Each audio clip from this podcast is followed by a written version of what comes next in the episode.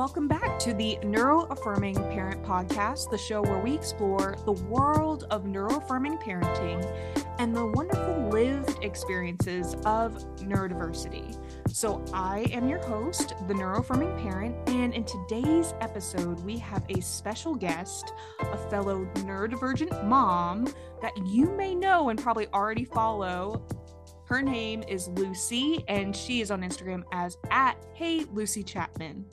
She is a neurodivergent ADHD mom of an enthusiastic eight-year-old. She is a her eight-year-old is a unicorn artist, maker, creator, builder, and teacher.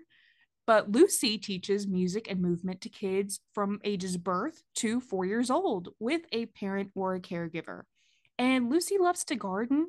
She loves to dig in the dirt, follow child led play to see where it goes. And her own best friend was the first definitively person to diagnose her with ADHD just a few years ago. So, welcome so much, Lucy. Tell us how Thank you, you so today. much. Yay! I'm so happy to be with you. I've uh, I've learned so much from you, and uh, I really your your content really just adds a lot to our lives. So we're we're grateful for y'all, and I'm excited to be with you. Thank you so much for being here. And you were also one of the very first people that responded to my guest little questionnaire. But please tell me more because I know with my family history, you know, you learn snippets throughout your life about not just the brain and neuroscience, but what drew you to neurodiversity? Well, you know, I feel like in some ways I fell backwards into it, um, becoming a mom. A little bit later in my life um, has brought so many gifts to me. And I really feel like one of the greatest gifts was recognizing that um, one of these kids is not like the other ones. And that was early, early on. and, um, and I was at a point where I, you know, when she was two and in preschool, um, and they're like, well, she doesn't sit in the circle and do all the things the other kids are doing. And what I know about what is developmentally appropriate play and um, how people learn is that I said, well, great, she doesn't need to.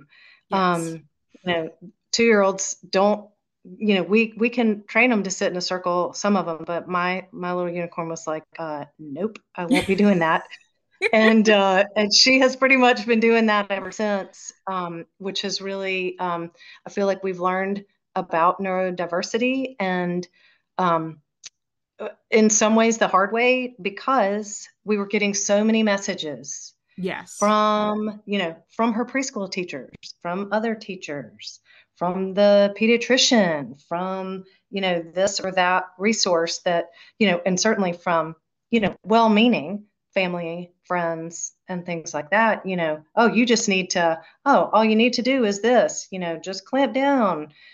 Um, and, you know, none of that stuff worked for us, um, caused a lot of, of, of real, really hard times for my daughter.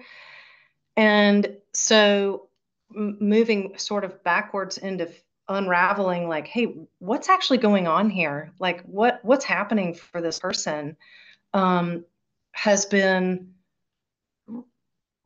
you know it took a lot of research and that's why i admire you so much because um, you know we're we're we're digging in there and we're like okay uh, what's happening here? So once i really it was a process of learning how to really radically center my child and what her needs were um, and and really that came down to you know she's eight and a half now.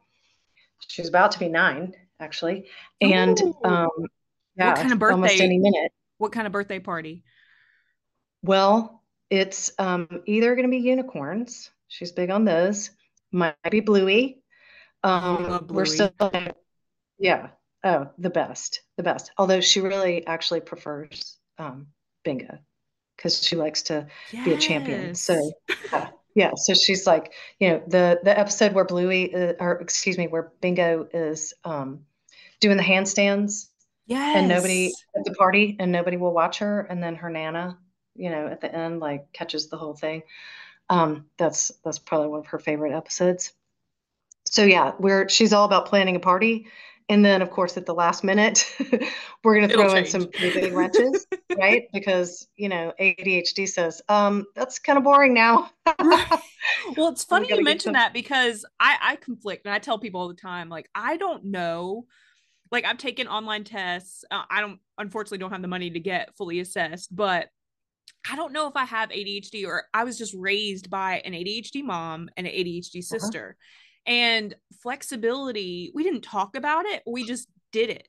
So if we had yes. always plan A, and if that didn't work out from the weather or nobody showed, we knew my sister, my mom wasn't always dysregulated by that, but my sister would get very dysregulated if like she planned a party and nobody showed up. And, you know, we just didn't make it a big deal. We'd always have a plan B or C in our back pocket. So if she wanted to plan a party, yes, supported her with that. But if nobody showed, it's okay. We can go to a movie, we can go to a restaurant.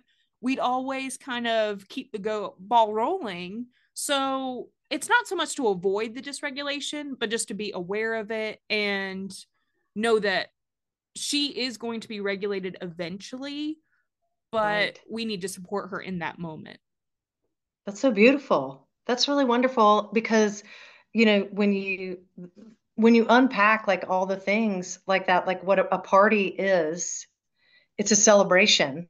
Yeah. And you can do that anywhere because it's really about the people that you want to be with.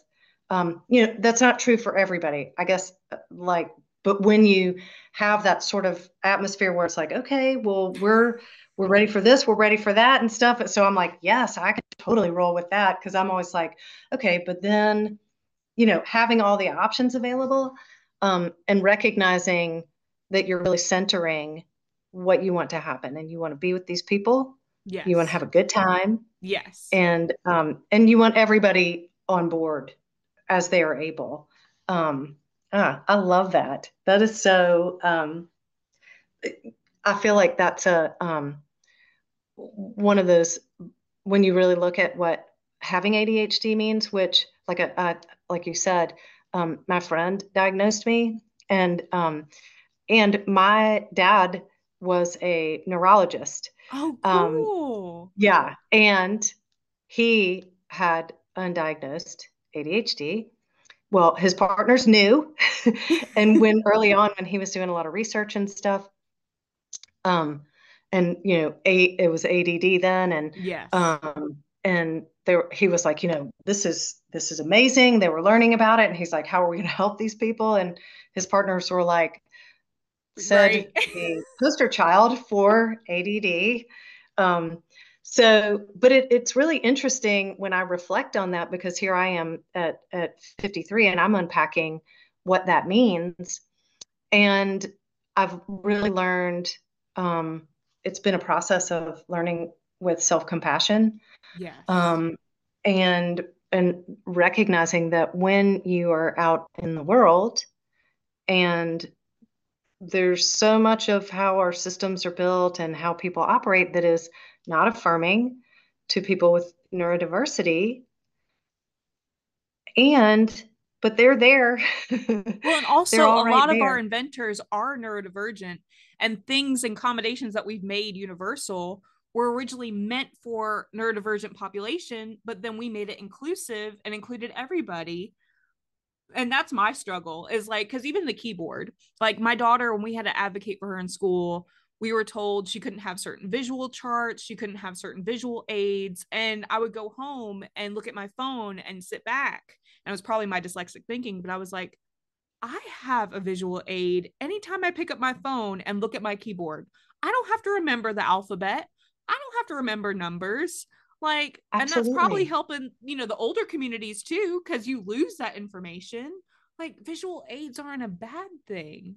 Absolutely my my daughter one of the when the last school that she did attend um, which in theory serves uh, children with speech delays and other developmental um, differences um, was not only not affirming but they were you know we're always projecting fu- future circumstances. Yeah well when she's in school she will need to this when she is there. And I said, but that's why she's here. Yes. That's why she's here with you, was to learn these things. Um, so it, it is amazing the um, the degree to which we as there there seems to be this separation about what is is what's the the right way to learn yes versus when we look at ourselves like you say and how do we use technology how do we you know do we make a list do we use these things um it it's just it's what's helpful is helpful to the person and, who who and neuroscience tells us today we never stop learning so it's like, yes Yes. Like I don't get how IEPs, and I've talked to in one of my other episodes to a IEP um, parent advocate. You know, when you're going to advocate for your kid, can you just make an implicit statement and say, "Well, I want my kid to learn"? No, you have to document. Oh, I want this curriculum. I want this strategy. I want this accommodation, and we have to be explicit to advocate. But then the school is like, "Oh, if you left out this one little line, oh, we don't have to do that." And it's right. like, but but you won't be explicit with our children. right. Right. You know, I really do feel like there's a um the so much of what I have learned, what clearly you have have learned and what you're showing people is that as parents, we are the ones who know. Yes. The best. And we need support and we, we need support to ask and and ask for a trophy and be like oh do i get the parent of the year award no we right. just want our kids to be happy in their school and learning and not coming right. home crying or you know telling us hey the teacher was mean to me today because then what do we feel that flood of emotion and we're like what can we do to help right right well and you know we were you know and, and that sense of belonging is yes. is huge um, and that's something you know finally we have we have found that but that was i mean that is the most heartbreaking part is you know children who don't feel like they belong children who are spoken to in in ways that are you know painful um, and certainly not helpful um, when there's something they literally you know not only they can't help but they need that that support or someone to help them identify like okay what's actually going on here? Where can where is it helpful? Where can we get in and support you so that you're onto your next thing? Yes i completely agree because like i i've seen both sides of it. Like i understand like maybe in the future it might be great if we just say hey you know we're in a neurodivergent family our kids are going to need these kind of things to leave out you know the labels and the stigma in the future i think that's going to be great but i think people forget moms like us where we're in the trenches. You can't get IDEA uh, protection or certain accommodations unless you say disability. And even in my experience with the school system like they refuse to say dyslexia because that's technically a social advocacy term in the language for legal terms you have to say specific learning disability and it's like you can't win. oh my gosh. Wow. See and that i have to be be honest like we have mostly been in a in private school situations which is a whole different ball game because because quite frankly as a neurodivergent person even like the things that you're saying and when like when it comes down to IEPs and 504s and all the things and I, I'm like you just get I, overwhelmed. You're like, what? I'm completely overwhelmed. My brain's like, I don't know what that means. And I can't even tease it apart. And then put on load on top of that the fact that I know it's going to be a fight. Yes. I'm no one's going to be like, you know, let's just we want to do the what's the best thing nope. here. No. we will do the bare minimum Yes. And we're going to really push back on a lot of that because we don't want to. And it's only applied in this specific setting as if you're you're one kind of you're just only partly human when you're at school and then the rest of your life like there's no transference of anything there. Like so so just for me personally I realized my my resistance to it. Yes. Um because I kind of drove the school path was that you know even just filling out forms and and the the the language on forms um, that you may have may or may not have filled out for your child um, even at the pediatrician's was, office yes like what's your uh, family history? Do you have mental illness? Do you have right i right. put an asterisk and i'm like dyslexia like right.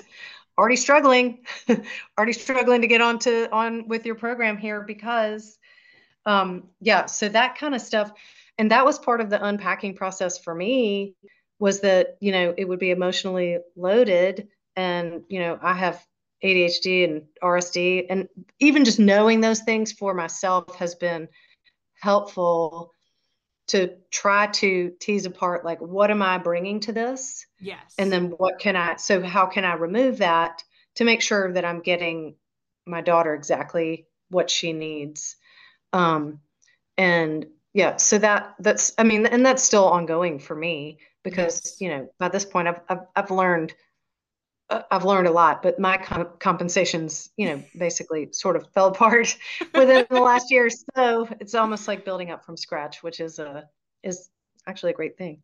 Really which maybe thing. we should just make like a phoenix symbol because I feel like burnout. It's not a death sentence. Like you can burn and build yourself back up. And uh, that. Thank you so much for that. That's beautiful. Yes. And my husband's tattoo is a phoenix on oh, cool. his arm. So this, oh, Rebirth. that is so rich and resonant. Thank you. And and so true because in our experience, like, you know, our family burnout situation that we're we're, you know, have found equilibrium oddly with a move. Um, which is not typically you wouldn't typically find that a move is something that is uh, is produces sta- stabilization. But honestly, we um, we made a big move, and and it definitely has been that. And and some of it, I think, even just shifting. And, and this is a privilege that we got to do this, and and we're you know there are there are other impacts for making these decisions. Yes, you know, which we knew that when the opportunity presented itself we had my husband and I had agreed like, okay, if if this were to happen, our answer is yes, right? And we both yes. were like, yes. Yeah. I'm in that right now. Like if we get an opportunity to really? move, moving. Yes. oh, oh, that's great. That's great. But well, it's funny because just... you know, it's my I can't unpack it. I don't know if it's my dyslexic thinking, but it's something like that. Like you see the opportunity and you communicate. And it's not even about setting like concrete goals but it's just right. like okay if the stars align we're going for it right right so i did want to ask are there any other times kind of looking back were there any like job changes or school changes or moves that you kind of looking back now feel like your adhd helped you to navigate hmm what a good question um Well, you know, I've always had, um, yes. So actually, what got me into doing what I'm na- I am now, I teach a program called Music Together, and um, when it was when my daughter was a baby, you know, a, a neighbor who got to be a dear friend was like, "Oh, you've got to you've got to go try this." And you know, it's music. So you're with your baby and you're on the floor and you stand up and you dance around and you sing and you know all this stuff and I had I reconnected. I used to be in choirs, you know, cool. when I was so was my mom. Yeah. really? I was in choir like in church and in school, and I loved I, I loved to sing, although you know, and but between going to, back to class with her, and then like I basically, you know, I sang in the shower and in my car, and that yeah. was about it. And so I just like the playfulness of it and and all this and it was a really welcoming affirming kind of an atmosphere because it was like you know it you're singing to to your child and to babies like it's so it's a blast and I, hopefully I like, oh my judge. gosh like yeah no no no definitely like far from it it's it's so it's not performance oriented at, at all it's learning how to participate Oh, so cool. I was like, this is so great. Like I was like charged up. And so we did it for a couple of sessions, like, you know, they're a few weeks at a time. And then by the spring, I was like, um, they were having a teacher training come around, and I was like, uh, I'm going to do this. I'm just going to do it. Yes. And um, and so I did, and I mean, it's it's the greatest thing that's ever happened to me. It's like I love it so much. I just actually was uh, singing with my my my fellow teachers today, and um, it's just such a. I mean, you know, neuroscience tells us like yes, you know, singing together in groups is good for our mental health. I mean, it's good for your vagal tone. it's, it's just good. and it doesn't matter what comes out. The product yes. is not at all what matters. It doesn't matter. Um, now, people have a lot of, may have been told different things, like a choir director who said, hey, hey, hey, just, uh, just mouth the words. You don't need to think out loud. Oh, you know? no. So, yeah. There are people, but what the beautiful thing about it is, is that in, in what I do is that I'm working, you know, the children they they already know how to play and they're figuring out how to sing and do all this stuff. So grown-ups like reconnect with their singing selves like I did. Yeah. And so it's just this really wonderful thing. It's also based in developmentally appropriate practice cool. so that it's mixed age. Um, so it's birth to five. And um, so, you know, if you imagined a teacher in a classroom teaching all of those ages, you'd be like, well, you can't do that because yes, the way can. that our, our yeah, absolutely you can. and um, actually, for most of uh, most of time, we learn in we learn in and from our groups, and um, and it was really interesting as I as I went along, and I got an advanced certification in that, and I got to actually do that with one of the authors of the program. Oh, cool! Which was like just yeah, just a a real highlight for me. And I in in college, my degree was is in anthropology. Oh. I had always oh. been um, interested in archaeology and and museum studies. You mentioned museums before, so that kind of really my ears kind of pricked up at that too. And and she tied back, knowing my background, you know, she tied music back to like that's how we build community as human beings. Yes. So that it's such a natural way for us to connect with each other and to build, you know, build skills, build community, build, you know, language, build all of these things, build our artistry, build our expression. Um, so it, it really ended up just being like the whole thing. And it was one of those things where, you know, if I had thought about it for a long time, I'd have, I would have definitely talked myself out of it. But ADHD, thankfully, we don't get to think about it for very long, right? It's like, nope, we're doing the things. Let's go. Um, which and, is funny and actually, yeah. you know, I'd say that about my mom too, which, you know, brings it back to your daughter is, you know, in school, what would they call that? Impulsivity. And, right. you know, it's just that impulse in your body. You don't know what's telling you, but something's driving you. Hey, let me do this now. But you're just right. Like, that's what forced my mom to move from New York all the way to North Carolina to have me. It forced her to go to school for nursing, even though she dropped out ninth grade. You know, it's people don't understand, wow. You know, what something in school looks like as a problem. In the real world, it's usually a solution. Absolutely. What a beautiful, like those kinds of reframes.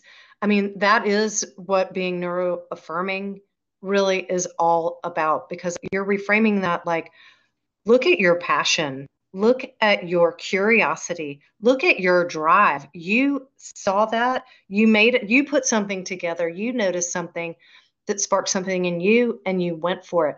Like all of these are qualities that are sorely needed in yes. the world. They're not just they're not just positives like they are they're inspiring and they really force not force is not the right word but they are a force i guess is a better way to say it. Like they are a force for like beauty and creation. Yes. And a lot of it my sister she was not identified for her strengths at all in school because she is very creative and very artistic. And so her medium was paints or coloring and now she gets to use it in marketing.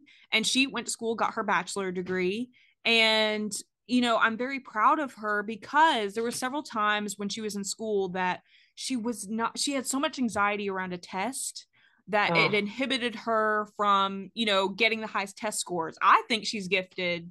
And the only reason I was probably identified was just because I figured out how to answer that question and manage my time. Right.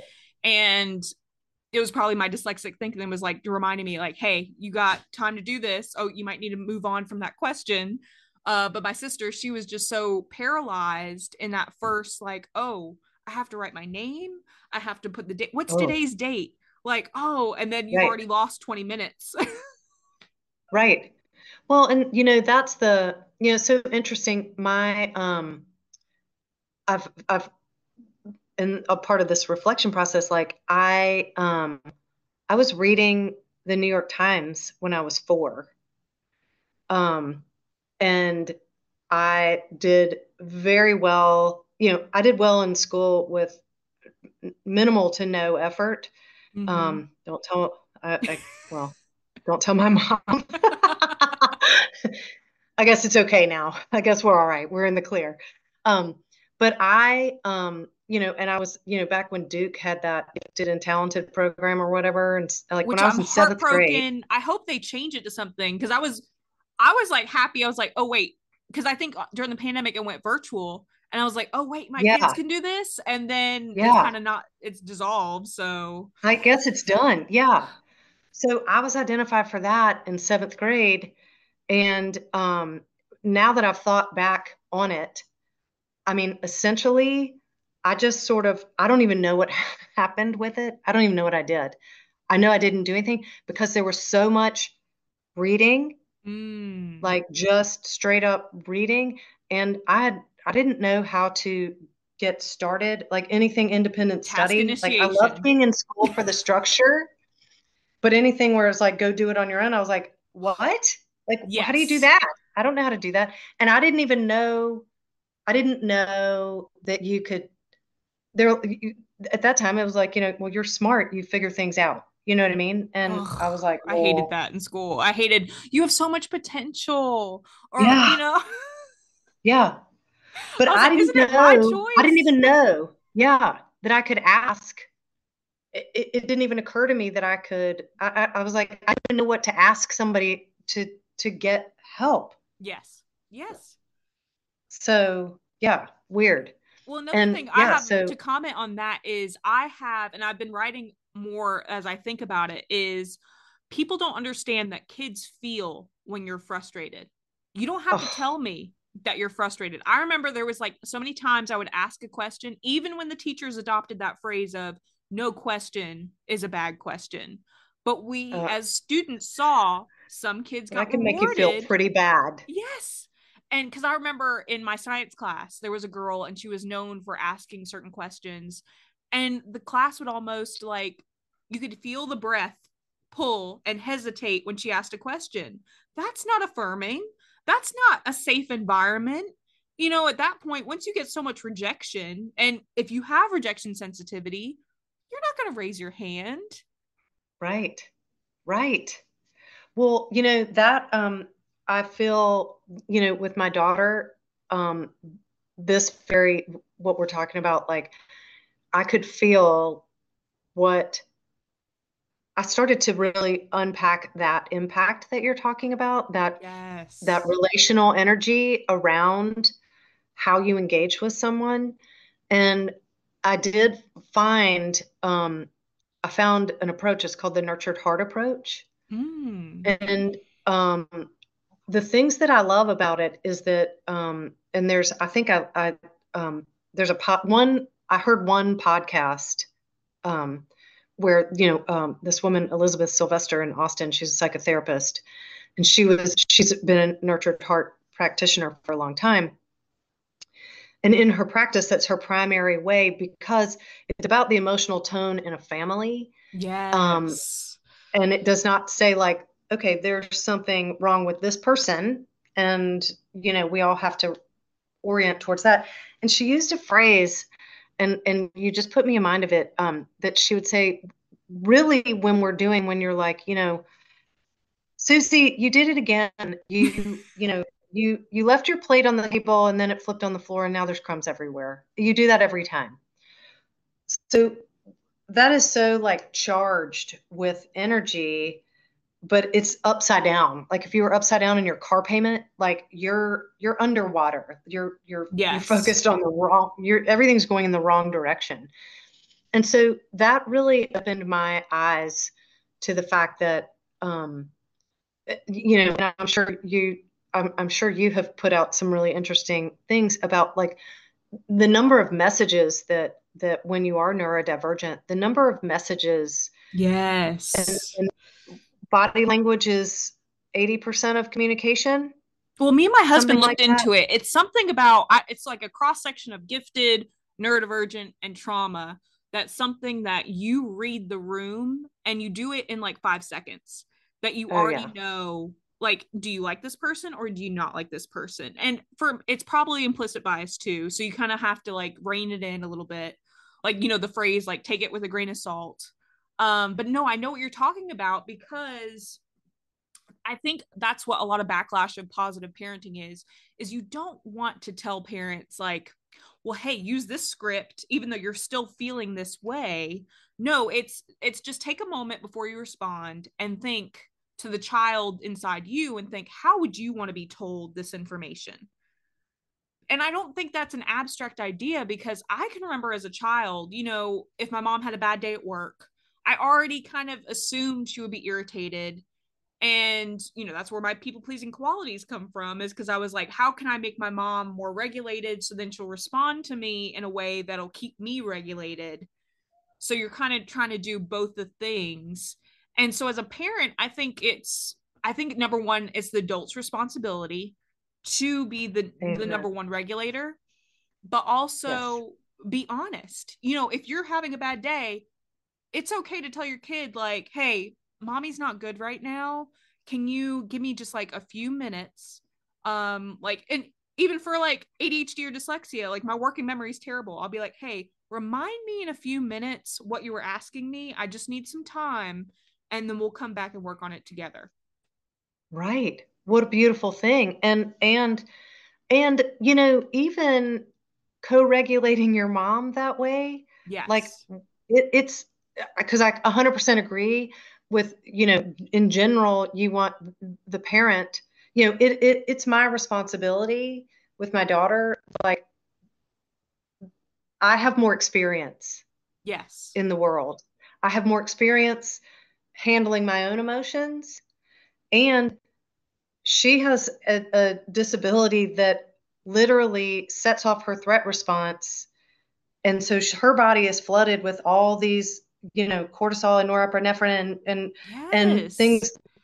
She literally, there's nothing different that she can do so that if so that in that scenario, always, always, you know, this and the sooner that I can get myself into a space where I'm resourced and i'm like you know hey this is a moment this and these things are going to pass and i love what you said about noticing with your mom and i mean and then being able to to co-regulate her because you know and you mentioned people pleasing.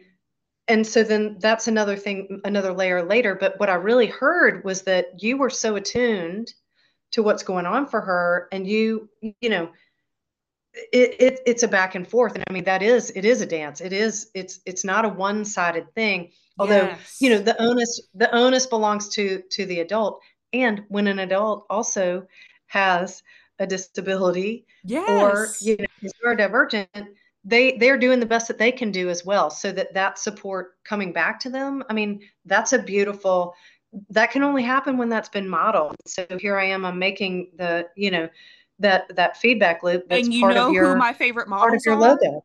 You know who my favorite models are? Mr. Rogers, Daniel Tiger's oh, parents, like PBS Kids, Sesame Street, best. Schoolhouse the Rock, best. like these. And you know, people talk about screen time all the time, but I'm like, if I didn't have screens growing up, I don't think my mom would have had so many free publicly funded resources to help us not just co-regulate but kind of understand each other. And just like you were talking about music, I mean, my mom to this day, I was too old for Elmo's World, but we joined in song like Elmo's World, you know, like certain things. It's nostalgia. It's yeah. it's just fun. Oh, it's beautiful. It's beautiful. It's such a it's a fun, you know, it's another language. Um and and music can can uh music can just do a lot of things that you can't do with words, you can't do other ways. Um and it's uh you said something that made me of course you've said you say so much that really um I talk too much, my husband says. no, no, no. I just I mean this I mean this is what we do, right? Like yeah. I um my my friend who diagnosed me, like we just love to um you know have that on we you know our conversation never ends and there's you know at least 45 threads going at any one time. Yes. And you know and there's another beautiful part of our brains is that you know we are you know, there's even um on that on Huberman Lab podcast. Do you ever listen to him? Oh, I have a little bit. Yeah. Andrew Huberman. Um, it, I I can't stay for the duration anymore because they've gotten a little bit longer. Um, I'm the same. and he's got some really really fantastic information, but you know, so thankfully you can speed things up, right? Um, but that the convergent and divergent thinking and yes. training training your brain to work those ways you know so i feel like you know divergent thinking like uh hello that's you know that's bread and butter. That's i mean that's just how we do right? And so but it's so important to know and to build up within ourselves and within our children like that is a that's a mad skill that people don't have Yes. Like not everybody can do that.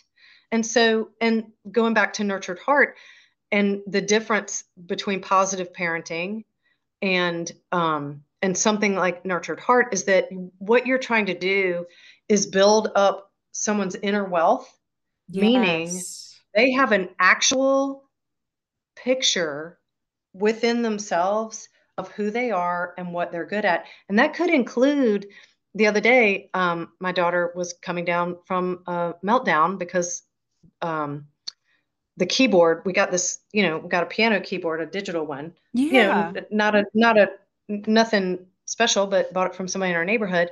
I mean, and it is special, but it's you know, it's not a fancy one. Yeah. And so whatever happens to it happens.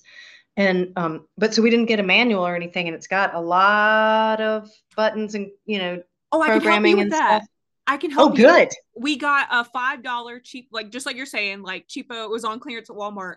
Amazon sells piano books and little sticker keys, and they're color coordinated. So oh, cool. It you can learn with your child, but if your child, you oh, know, oh, yeah. ADHD hyper focus oh, yeah. wants to just teach themselves some days, they can do it. I love this. And my only I idea with that is because growing up, my sister was very musically inclined. I'm I broke instruments. I could only sing like my mom did. And so my sister, she would learn like the violin, clarinet, taught herself piano when they made like this digital keyboard that had like a self teach feature. And we had like a like a kid's like little piano book from the 90s and it was color coded. And so I was like, oh, I need oh, one of oh, those for my kids. yeah. I I'm all about the color coding. but I'm sure you know it from like bells, like with like baby and me classes. Like it's oh, something oh, yes. about that when you feel that in your brain and you're in sync and you're like, wait, I know what bell to go to, and you don't have to think yes. about it anymore. So cool. It's so wonderful. Well, and that that kind of organization that music can offer is yes. is and that's another it's another language and um, you know like reggio emilia and the hundred languages of children is that that you know the gifts are the gifts are everywhere um, and my daughter's art therapist there they went to um, a reggio emilia school cool. and she gave me the most beautiful the teacher I, when one of her kids in whatever grade maybe they were in kindergarten they said they were like oh they look at each child as a book mm. That they're going to open and they're going to start to read and learn and get to know. But rather than like I've got all this stuff that I'm going to pack into you. It's like, oh, what will be revealed about you on the next page and the next page and the next page? Like, yes. like to me, uh, that is just like, I mean, to me, that's like the holy grail of any kind of environment that uh, you would, that anybody would want is that, you know, we are empowered to be who we are, that we are um, affirmed in who we are, that Validated. we are supported in, yes, supported in areas where we struggle and, um, and not vilified for that or not punished for that. Um, and, and all of these things, um, just made me question from an early early time with my daughter like i was like so what are we really doing here? Like yes. why why don't we always speak to people in empowering ways or in in compassionate ways? Like oh man i saw that you you you spilled your paint all over your painting and that you you put a lot of effort into that and it was really beautiful. Like i'm just going to sit here with you you know and yes. rather than feeling like we need to make things different than they are. I feel like that has been the the biggest um, blessing of of the journey that we've been on is that once I once we were able to center our daughter and her experience and take away everything and we took away everything that we possibly could that was not serving her. You know because once you get to burnout yeah your the messages that your child is sending is like i can't they're not, they're not going to say it necessarily or maybe they will but it is evident that if you're actually looking and listening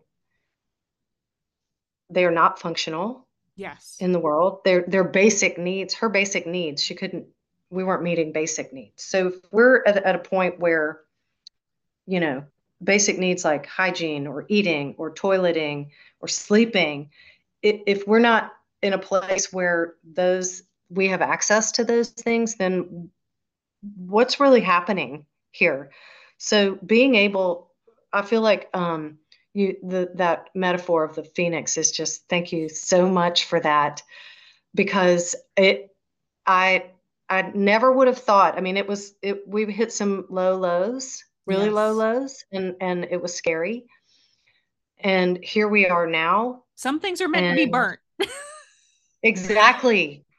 Exactly. If it doesn't work if it doesn't work then throw it away. Yes. throw it away. Burn it. Burn it. Yes. And um so i in in the strangest way possible I, i'm really grateful that it happened because where we are now is so great and i mean we have we've we've got stuff we're on our plate to do. Yes. We've got stuff on our plate yet to figure out, and we will. And but when you're coming at it from a place of acceptance and love and hope, it's very very different than you know places that um, that I feel like we can all get to, and and it, and it might not be as extreme as what we experienced in burnout. Um, but if if somebody that's listening is in a place that is extreme, um, the greatest gift I think they could offer to themselves and their family is just like, you might need to just tap out of everything. Yes. For as for as as much as you can. Take a step back and recess. As, yes. absolutely, absolutely, because it's um, what you rebuild is so much stronger and so much so much, you know, it's just full of full of life and love and it's good. And that is honestly just some of the few powerful words that we've heard here today from Lucy. But, listeners, please thank you so much for joining us on this journey into the world of neurodivergent mom life within the context of neurodiversity. Please remember that embracing neuroaffirming practices isn't just about your parenting or your child, but helping yourself and your family blossom into their authentic selves. So remember, every child is unique. The strategies that you've heard here today may work best for one child, and it may differ for another. Be willing to adapt and evolve your approach as you learn more about your child's challenges, needs, and strengths. Being a neuroaffirming parent is an ongoing journey of learning, empathy, and growth. So if you've enjoyed this episode, please don't forget to subscribe, like, share, and if you feel compelled to, leave a review. So I want to thank you again, Lucy, so much for joining us. And thank you so much for listening. This has, you know what? I am just so happy to connect with a fellow mom that gets it, and there's no judgment, and there's just support and understanding because that's ultimately what we need right now. So if you liked what Lucy said today, please follow her on Instagram at Hey Lucy Chapman. I will put all her information in the show notes. And until next time, this is the Neuroaffirming Parent signing off.